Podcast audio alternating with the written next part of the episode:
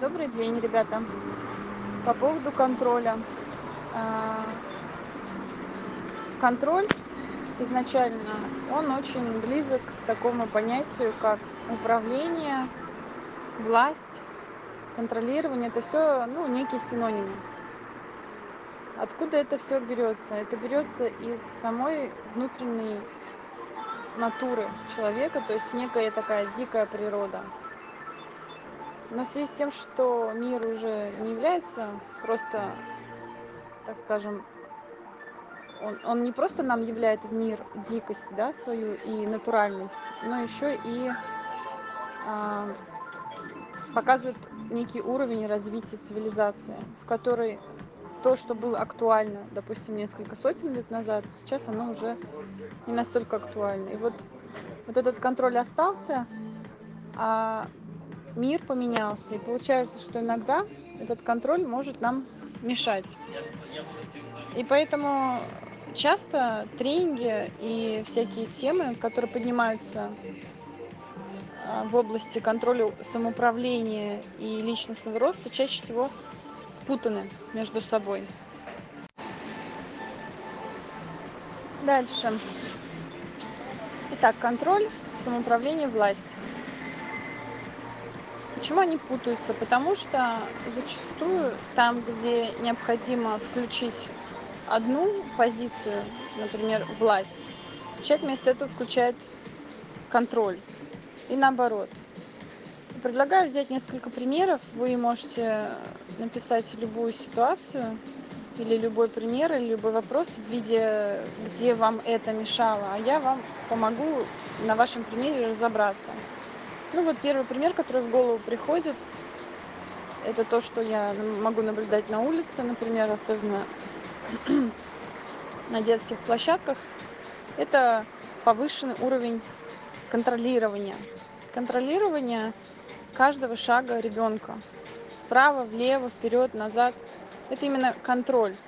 И это скорее относится к позиции гиперопеки, нежели заботы. Ибо забота – это контролирование безопасности, а не личного выбора человека. А родители чаще всего путают это термин, ну вообще это действие, и делают вместо этого контролирование действий человека. То есть они не дают выбор. То есть контроль – это скорее э, забирание выбора у человека.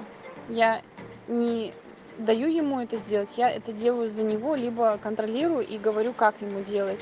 Ну, это то же самое, что если забрать выбор. Вот это контролирование.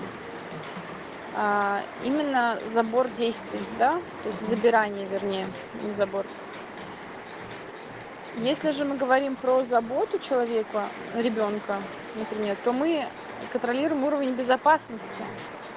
И значит, э, мы предупреждаем о том, что впереди тебя яма.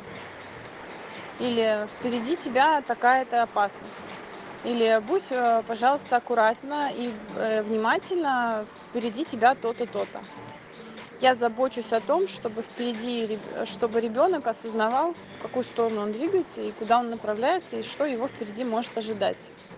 Я не говорю ему «упадешь», я не говорю ему «иди сюда», я не говорю ему «посмотри на меня». Я имею в виду, что я контролирую безопасность. Это разные виды позиций. А, Все, что мы здесь с вами обсуждаем, я не хотела бы, чтобы вы воспринимали как некую аксиому, которую нельзя спорить или с которой нельзя поспорить или порассуждать. Нет, вопрос в том, что я вам рассказываю некие процессы, которые уже давно исследованы, и если вы внимательно будете за ними наблюдать, то, возможно, вы тоже сможете увидеть то, о чем я говорю. Но если у вас будут тончайшие вопросы и сомнения и непонятки на эту тему, то вы их прямо здесь задавайте, потому что, а, повторюсь, я уже могу увести вас в другую тему, в третью, в пятую.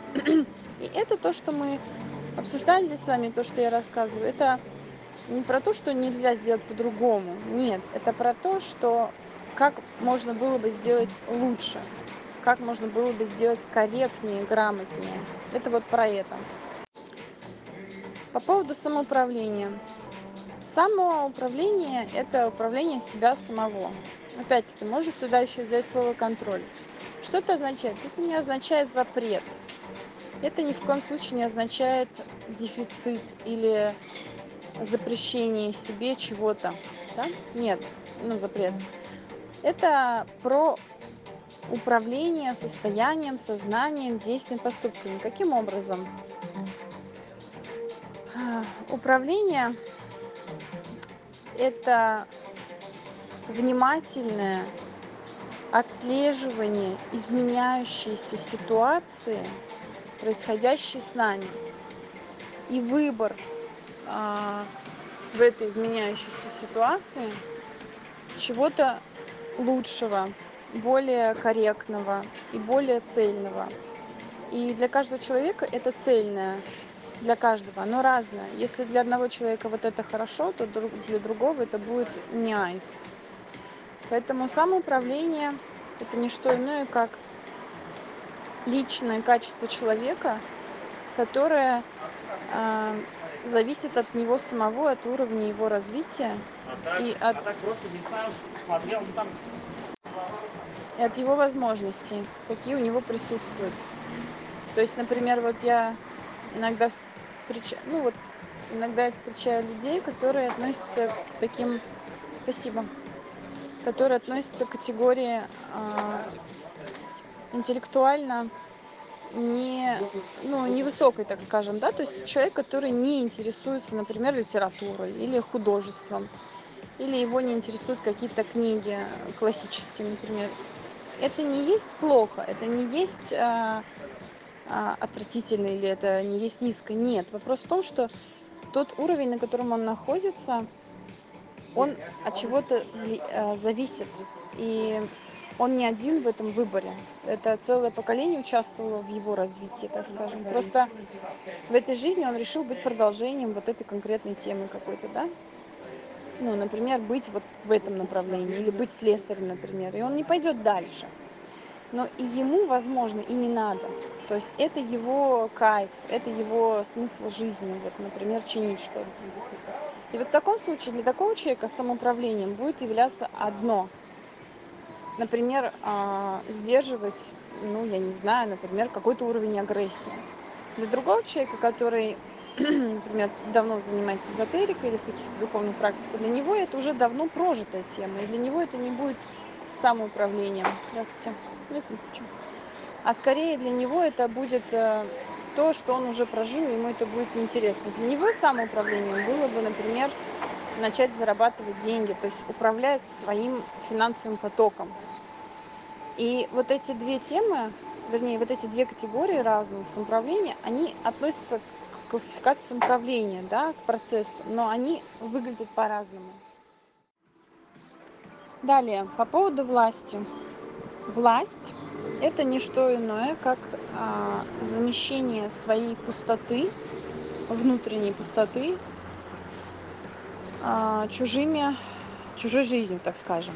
Да? То есть Вообще любовь к власти и любовь вот, власти контролирования проявляется, как правило, в таком человеческом теле или в таком человеческом сознании, где явно есть пустоты. И вот чтобы эти пустоты как-то закрыть, эти дыры, человек начинает влиять э, на кого-то. Да? То есть он пытается захватить и как бы засунуть его себе внутрь, то есть сделать его частью себя. Откуда это берется? Это берется, конечно же, с раннего возраста и а, зависит от воспитания.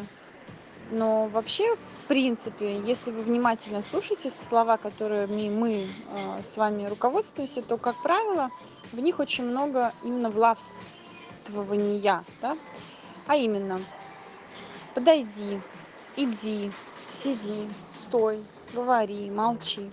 То есть в этих во всех фразах присутствует некое приказное влияние, приказной тон. Да? И вот этот приказной тон это как раз про то, что я влияю на ситуацию. То есть я хочу влиять и контролировать все, что происходит вокруг меня. Вот это властвование. Альтернатива властвования – это доверие. Доверие, э, это я сейчас говорю про личные взаимоотношения, да, я не говорю про работу.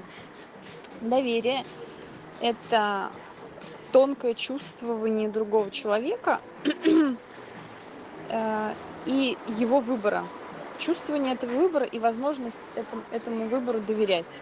Да? То есть если человек сделал какой-то выбор, я ему только потому, что он сделал сам свой выбор, я ему доверяю. Даже если этот выбор не согласуется с моим выбором. Вот что такое доверие. Да? То есть я допускаю возможность присутствия других мыслей, других идей.